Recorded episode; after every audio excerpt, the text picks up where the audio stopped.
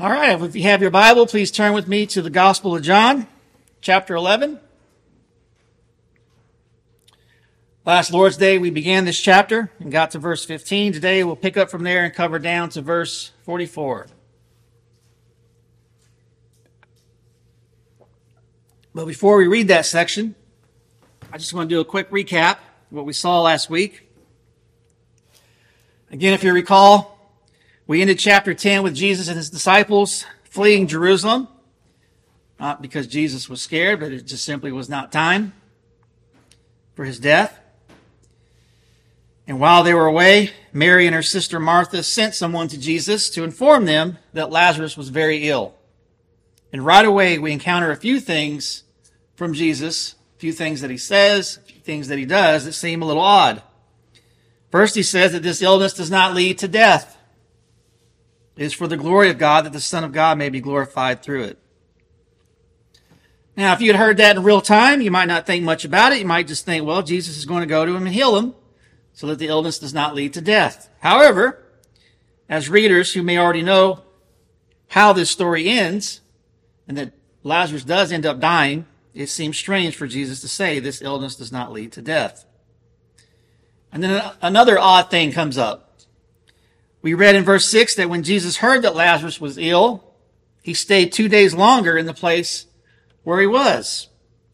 And you kind of expect the opposite, don't you? You kind of expect Jesus to take off for Bethany immediately, not delay for two days. And then after the two days are up, Jesus says to them, let us go to, to Judea. And that verse eleven, Lazarus has fallen asleep. Well, the disciples thought he meant falling asleep as in resting in sleep. But Jesus was speaking of his death. And then the third thing odd comes up. Knowing that the disciples did not understand that he meant death, he then tells them plainly, Lazarus has died. And for your sake, I am glad I was not there. So Jesus knew his illness would lead to death, even though it appears he said that it wouldn't.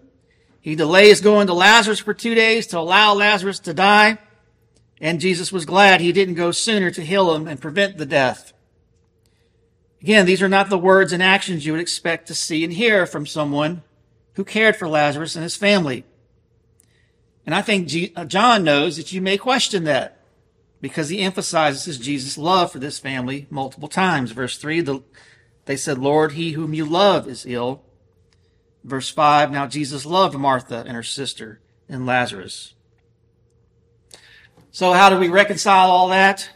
How do we make sense of Jesus intentionally delaying and being glad that he was not there sooner? Well, we learned a valuable lesson in all of that, which was the major point last week. We learned that it was not out of hatred or lack of concern or a lack of love. In fact, the word so at the beginning of verse six connects us to verse five and demonstrates that it was exactly because he loved Martha and her sister and Lazarus that Jesus delayed in going. The delay was intentional because it had a purpose behind it, a design. And what was that purpose? Well, Jesus permitted the death in order that he would go and awaken him, to rise him from, de- from death. And in doing that, death would not have the final say, hence our Lord saying, this illness does not lead to death. And God is glorified so that the Son of God, so that the Son of God may be glorified through it. And verse fifteen, so that you may believe. Despite how things may have looked or appeared on the surface, the reality is, is that Christ had full control over the entire situation from beginning to end, and it served a greater purpose. And so I encouraged you last week and do so again today to recognize that there might be times when you find yourself in de- desperate situations, seeking God's help. But it seems like he is not responding. These situations could include times of illness, financial struggles, relationship issues, persecution, distress, hunger, danger, and even death. There might be moments when you carry a heavy heart filled with sorrow, yearning for God's intervention, yet it seems like he remains silent. But when those times come, beloved, understand it's crucial that you not perceive his delays as denials. Instead, interpret them as indications of his love for you. Even though it may be difficult, persist in the belief that God knows exactly what is best for you. Consequently, consequently, the delay is not intended to harm you, but to aid you. Last week I read some of Romans eight. I won't do that again today. But as I was thinking through this again, uh, and preparing for this, Hebrews eleven came to mind. Hebrews eleven, we read, "Now faith is the assurance of things hoped for, the conviction of things not seen. For by it the people of old received their commendation." And in verse six, "Without faith it is impossible to please him. For whoever would draw near to God must believe that he exists and that he rewards those who seek him." And beloved, do you not think these people of old had their trials and tribulations? We read about this in this chapter. Some were tortured, refusing to accept release so that they might rise again to a better life. Others suffered mocking and flogging and even chains and imprisonment. They were stoned. They were sawn in two. They were killed with the sword. They went about in skins of sheep and goats, destitute, afflicted, mistreated, of whom the world was not worthy, wandering about in deserts and mountains, and in dens and caves of the earth.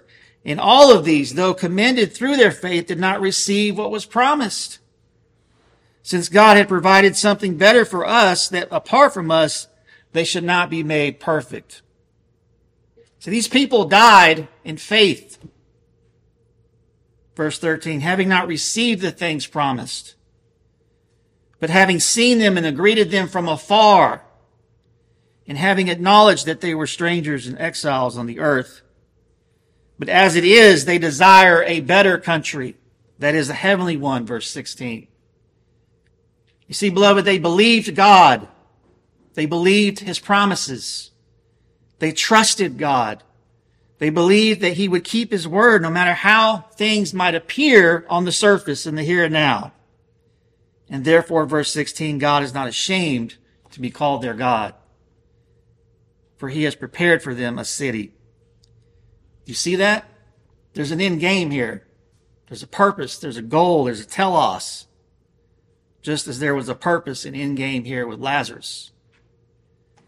And in verse twelve, "Therefore, since we are surrounded by so great a cloud of witnesses, let us also lay aside every weight and sin which clings so closely, and let us run with endurance the race that is set before us, looking to Jesus, the founder and perfecter of our faith, who for the joy that was set before him endured the cross, despising the shame, and is seated at the right hand of the throne of God." And so lift your drooping hands, strengthen your weak knees, and make straight paths for your feet, verse thirteen, "so that what is lame may not be put out of joint, but rather be healed. Strive for peace with everyone and for the holiness without which no one will see the Lord. See to it that no one fails to obtain the grace of God, that no root of bitterness springs up and causes trouble, and by it many become defiled, that no one is sexually immoral and unholy like Esau, who sold his birthright for a single meal. For you know that afterward, when he desired to inherit the blessing, he was rejected, for he found no chance to repent, though he sought it with tears." So, beloved, do you trust him? Do you believe him? Do you believe that God will do exactly what he has promised and said he would do in his word, no matter how things may appear in the here and now? Do not lose hope. It is all decreed for our good. But it is not only for our good, but also for the glory of God. There is one other thing I want to emphasize today in these first fifteen verses that I didn't necessarily get to last week. And that is, notice that in verse four, Jesus said that this interaction with Lazarus is for the glory of God, so that the Son of God may be glorified through it. Beloved, notice the two go hand in hand. This is for the glory of God, so that the Son of God may be glorified through it. You cannot divorce the glory of God, the Father, from the glory of God, the Son. And why do I emphasize this? Well, about two weeks ago on uh, Facebook, our friend Doctor John Barber posted this. He said, "This is the core statement of Vatican Two on Islam, which says that Muslims and Christians worship the same God. What do you think about this?" And then he quotes the statement. Here's the statement from the Vatican Two. "The Church has also a high regard for the Muslims. They worship God, who is one, living and subsistent, merciful and almighty, the creator of heaven and earth, who has spoken to men. They strive to submit themselves without reserve to the hidden decrees of God, just as Abraham submitted himself to God's plan, to whose faith Muslims eagerly link their, link their own. Although not acknowledging him as God, they venerate Jesus as a prophet. His virgin uh, mother they also honor, and even at times devoutly invoke. Further, they await the day of judgment and the reward of God following the resurrection of the dead. For this reason, they highly esteem an upright life and worship God, especially by way of prayer, alms deeds, and fasting." So Doctor Barber asked a good question. What do we do with this?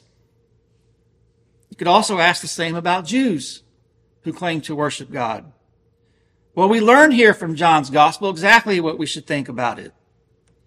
It is for the glory of God, so that the Son of God may be glorified through it. Beloved, you absolutely cannot honor God while dishonoring the Son. I don't care how sincere a person may be, a Jew or a Muslim or any other person. The oneness of the Son with the Father is such that you cannot dishonor one without dishonoring the other. We've already seen this here in this gospel. Uh, chapter five, Jesus said, "Truly, truly, I say to you, the Son can do nothing of his own accord, but only what he sees the Father doing. For whatever the Father does, that the Son does likewise. But the Father loves the Son and shows him all that he himself is doing, and greater works than these he will show him, so that you may marvel. For as the Father raises the dead and gives them life, so also the Son gives life to whom he, whom he will. For the Father judges no one, but has given all judgment to the Son, so that all may honor the Son, just as they honor the Father. Whoever does not honor the Son does not honor the Father who sent him." And then in John chapter eight, the Jews said, "We have one Father, even God.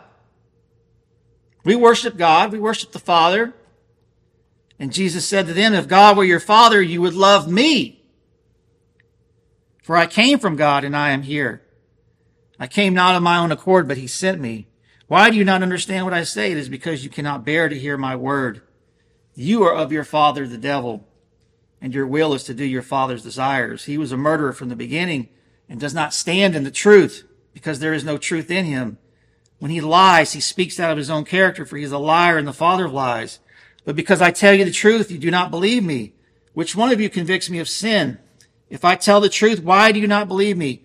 Whoever is of God hears the words of God.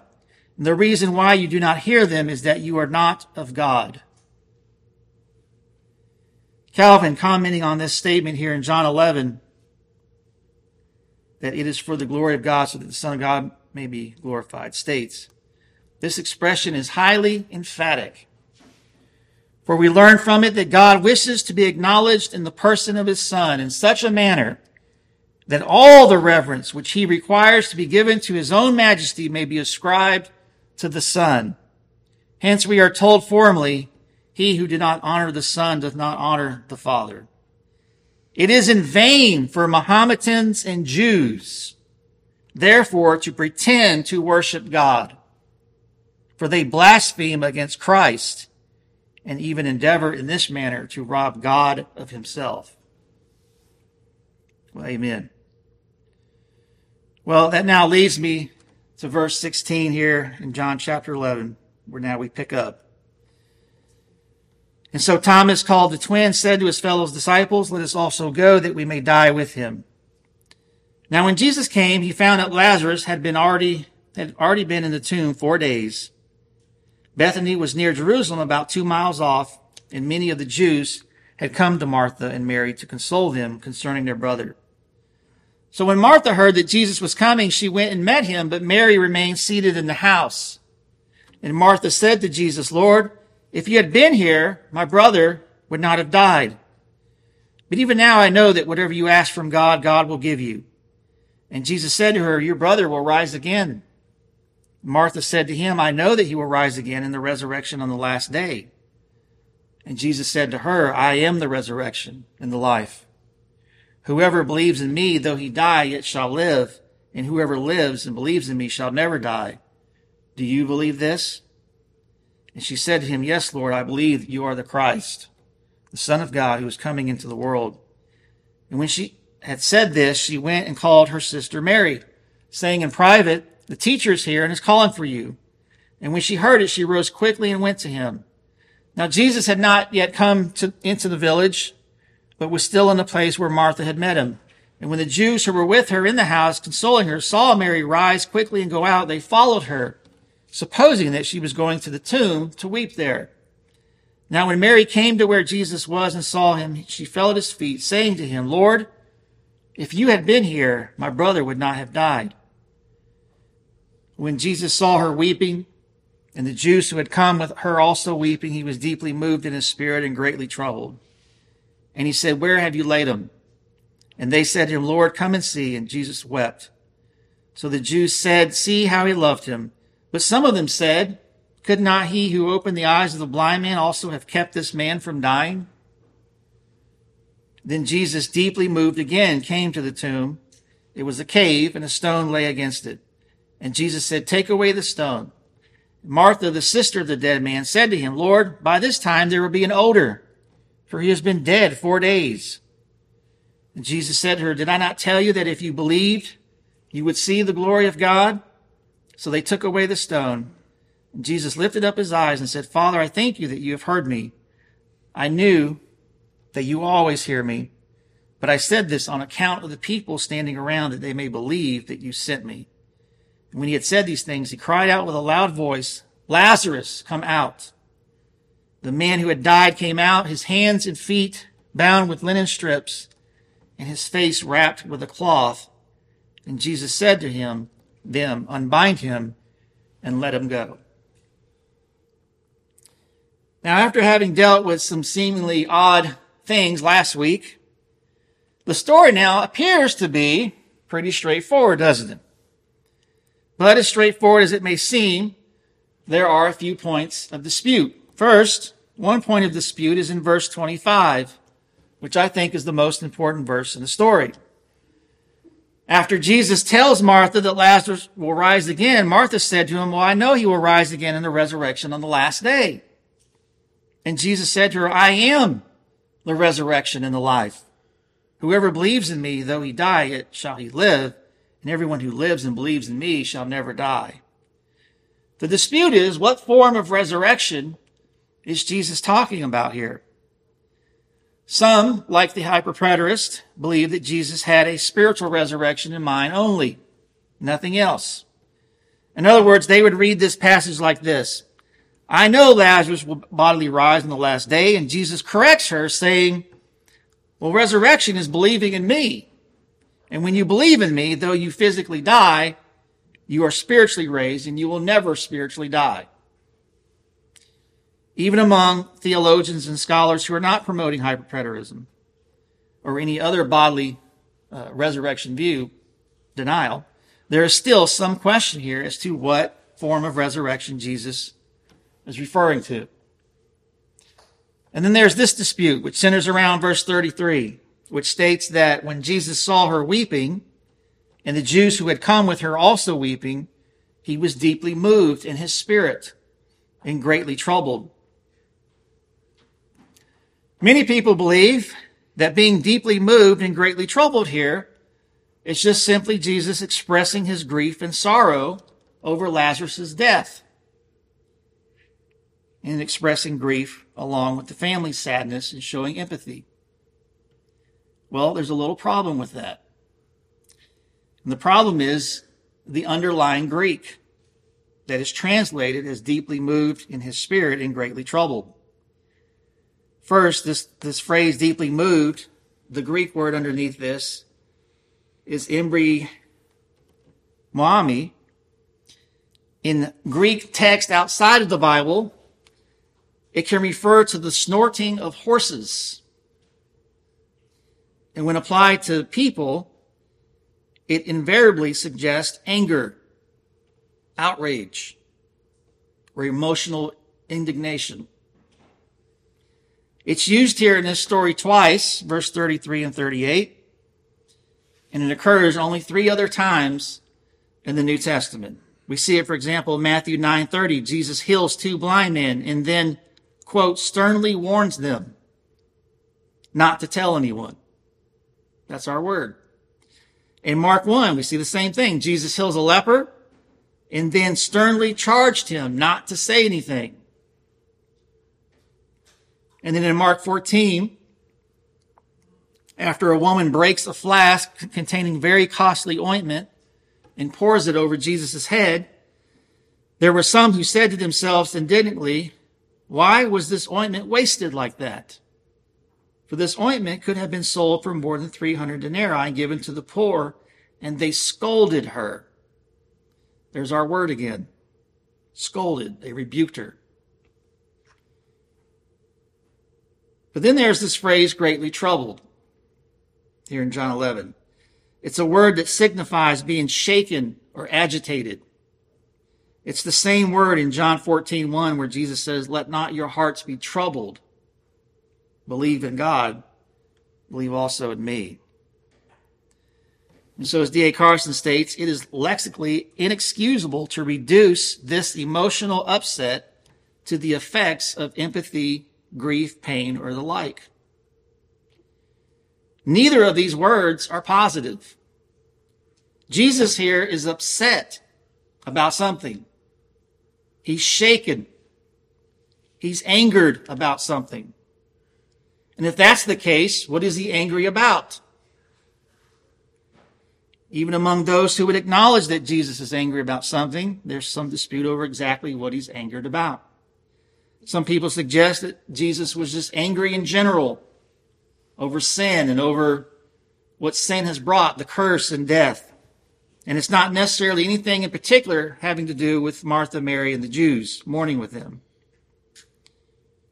Well, how do we handle some of these disputes? First, let's start with this last part about G- Jesus being deeply moved and greatly troubled. Then we'll move on and end on the resurrection. I do believe that Jesus was agitated and upset. And while I suppose it's possible that being agitated over sin and death was part of it in general, I believe this is primarily directed at Martha, Mary, and the Jews. There's a couple of reasons why I say that. First, isn't it interesting that both Martha and Mary say the exact same thing to Jesus when they meet up with him? It just jumps off the page to you. They both say, Lord, if you had been here, my brother would not have died. If you had gotten here sooner, this would not have happened. Now, Martha would add, but even now I know that whatever you ask from God, God will give you. And Jesus said, your brother will rise again. And then Martha said, well, I know he will rise again in the resurrection on the last day. So even though she is expressing some truth here, you can detect some doubt, some suspicion. Lord, if you had only gotten here sooner, Lazarus would not have died. Well, your brother's going to rise again. Well, yeah, I know he's going to rise again on the last day. You can see here that though there is some truth, she's not getting the full picture here of what's going on. And then there's Mary and the Jews. Mary tells Jesus that Lazarus would not have died had Jesus been there. Jesus sees her weeping and the Jews who had come with her also weeping. And together this leads to Jesus being shaken and angered. You see, it wasn't just what Mary said and did, but also what the Jews were doing as well. We see this again in verses thirty-seven and thirty-eight. Some of the Jews, upon seeing Jesus weep, said, see how he loved him. But some of them said, could he not, could not he who opened the eyes of the blind man also have kept this man from dying? Do you hear the skepticism? The doubt? He opened the eyes of the blind man. Why could he not keep this man from dying? And then, verse thirty-eight, Jesus, deeply moved again, embrimami, came to the tomb. Here they are clearly questioning his motives and perhaps his power, and Jesus is angered again. I think when you step back and you look at the whole story, how it's flowing, you get the sense that there is some doubt and suspicion from these folks about Jesus, who he is, and what he's doing. And as we pointed out already, Jesus' words and actions at the beginning of the story certainly came across that way if you did not understand what he was doing. He intentionally delayed for two days in going to Lazarus. Lazarus dies as a result, and then Jesus rejoices that he was not there to prevent his death.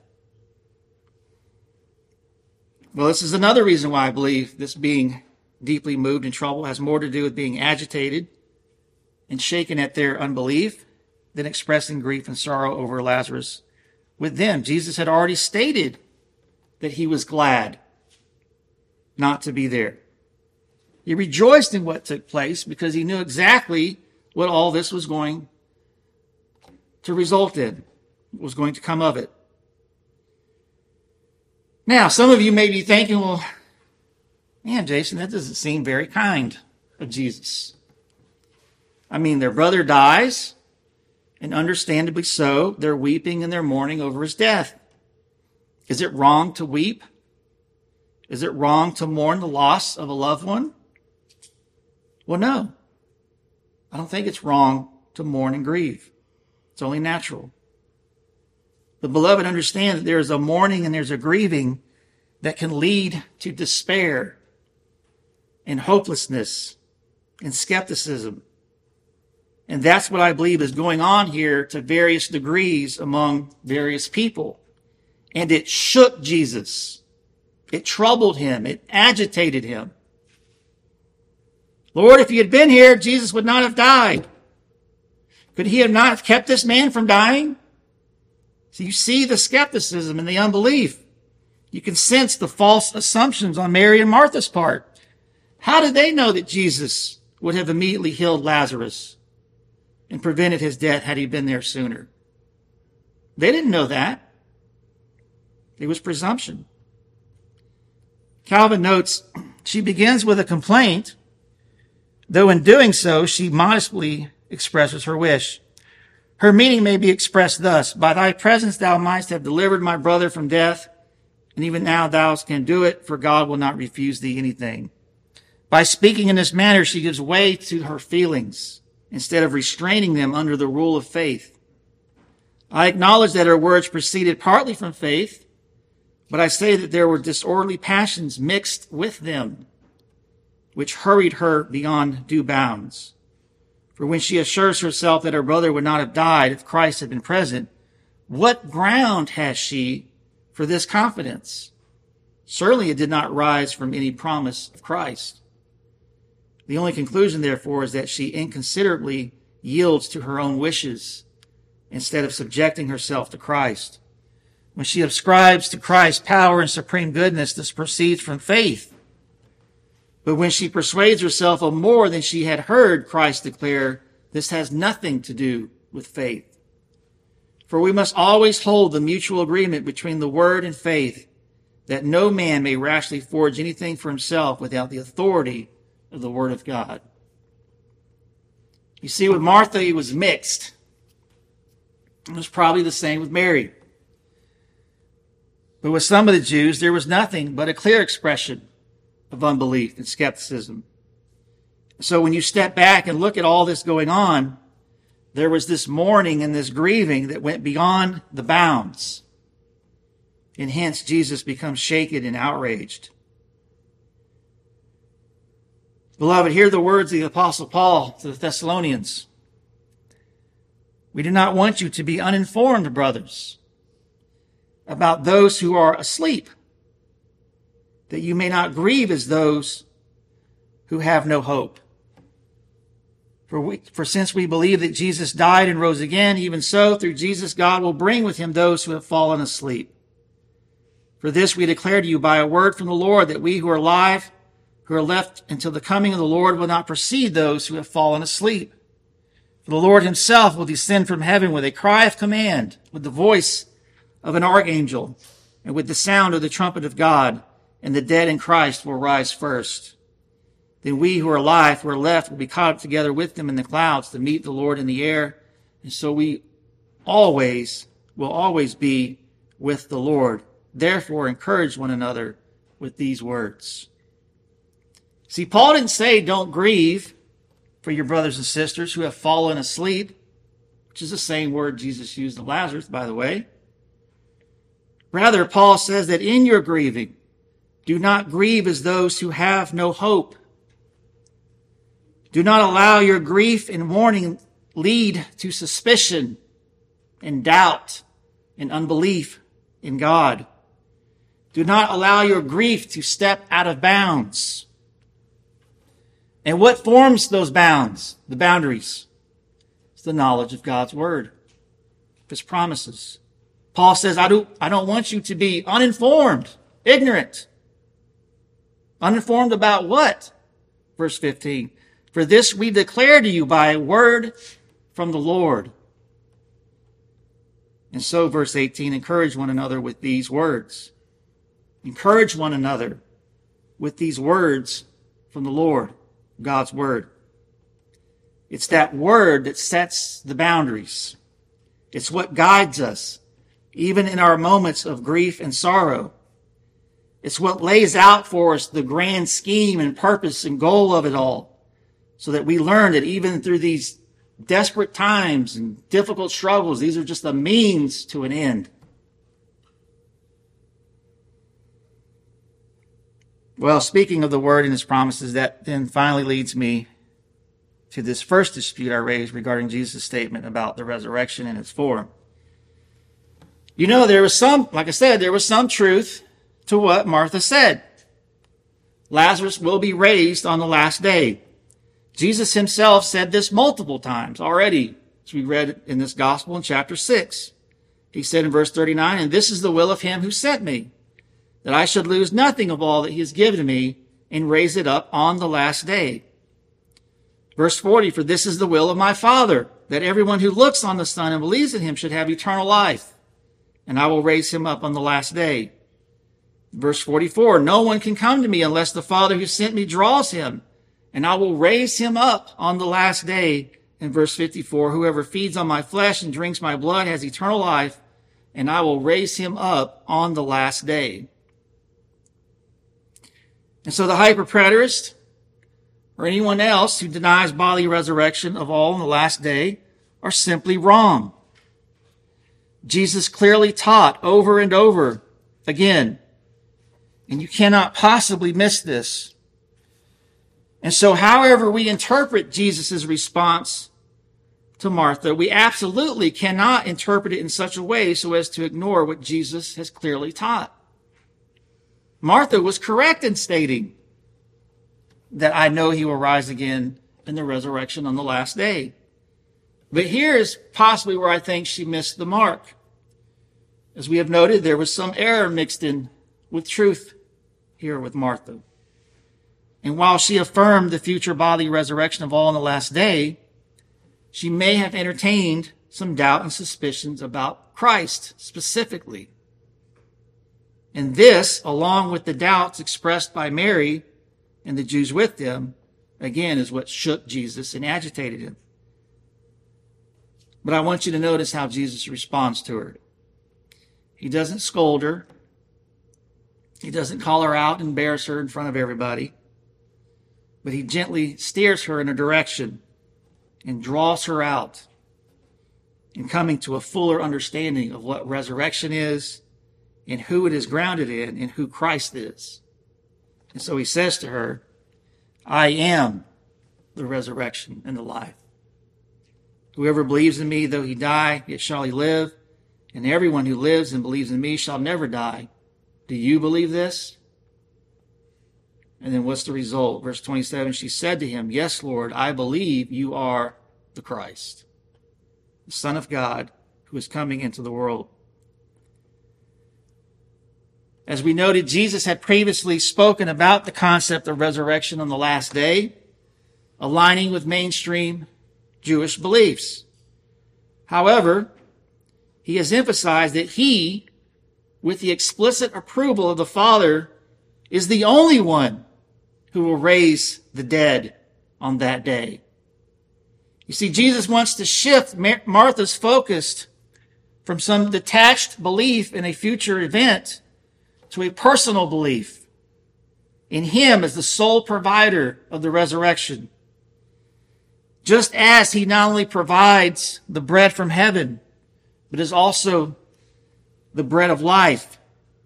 He not only raises the dead on the last day, but is himself the embodiment of resurrection and eternal life. Outside of Christ, there is no resurrection, and there is no eternal life. And this is the great mystery. Yes, Martha, Lazarus will, will rise on the last day. You're correct. But understand that that day has now stepped into the present because it is had in me. I am the resurrection and the life. I am the Messiah. Do you believe? Yes, Lord, I believe you are the Christ. You see, I don't believe the issue here is, is an either or about the form of resurrection. I don't think that's even really the point. The point here is Jesus is giving her the full picture. It's both.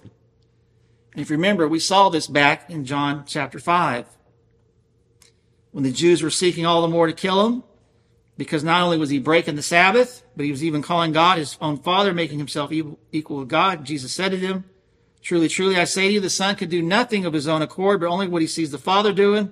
For whatever the Father does, that the Son does likewise. For the Father loves the Son and shows him all that he is doing. Greater works than these will he show him, so that you may marvel. For as the Father raises the dead and gives them life, so also the Son gives life to whom he will.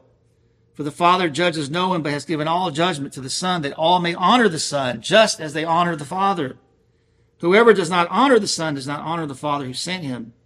And truly, truly, I say to you, whoever hears my word and believes him who sent me has eternal life. He does not come into judgment, but has passed from death to life.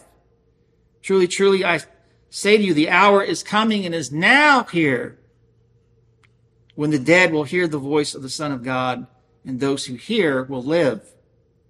For as the Father has life in himself, so he has granted the Son also to have life in himself, and he has given him authority to execute judgment, because he is the Son of Man." Do you hear John chapter eleven in this? "Everyone who lives and believes in me shall never die." He has passed from death to life. And yet, verse twenty-eight of chapter five, "But do not marvel at this, for an hour is coming when all who are in the tombs will hear his voice and come out, those who have done good to the resurrection of life, and those who have done good to the resurrection of judgment." There is a resurrection on the last day. And here in chapter eleven, you hear Jesus say, "Whoever believes in me, though he die, yet shall he live." You see, this is the fullness of resurrection life. That resurrection life for the believer begins in the here and now, and then it culminates in the bodily re- resurrection on the last day. It's not either or, it's both. And it's all found in Christ. The future has stepped into the present. It's now before you. And Jesus then is going to give him a little preview of it when it comes to Lazarus. I want to close with these words from D A Carson. I think he expressed, expresses it well here. He says that the last half of verse twenty-five stipulates that the believer, even though he or she dies, will nevertheless come to life at the resurrection. The first half of verse twenty-six stipulates that the believer, the one who already enjoys resurrection life, this side of death, will in some sense never die. This is a recurring theme in this gospel. In anticipation of Jesus' resurrection and the pouring out of the Spirit, there is the repeated promise that those who believe in him will immediately possess eternal life. I tell you the truth, if anyone keeps my word, he will never see death. Ordinary mortal life ebbs away, but the life that Jesus gives never ends. It is in that sense that whoever lives and believes in Jesus will never die. Such a degree of realized eschatology prompts Caseman at one point to suggest that the fourth gospel displays the heresy of Hymenaeus and Philetus. In other words, hyperpreterism, who taught that the resurrection had already taken place. But that misunderstands John rather badly. Although John lays stress on the present experience of the life only Jesus can give, it is never at the expense of denying the prospect of ultimate resurrection. And in this instance, as in chapter five, two themes are juxtaposed. All the major New Testament writers maintain some sort of tension between futurist eschatology and inaugurated or realized eschatology. John lays more stress on the latter than some. Unlike the heretics of Second Timothy two, he nevertheless insists that the resurrection will take place, and the locus of both resurrection and eternal life is in Jesus. End quote.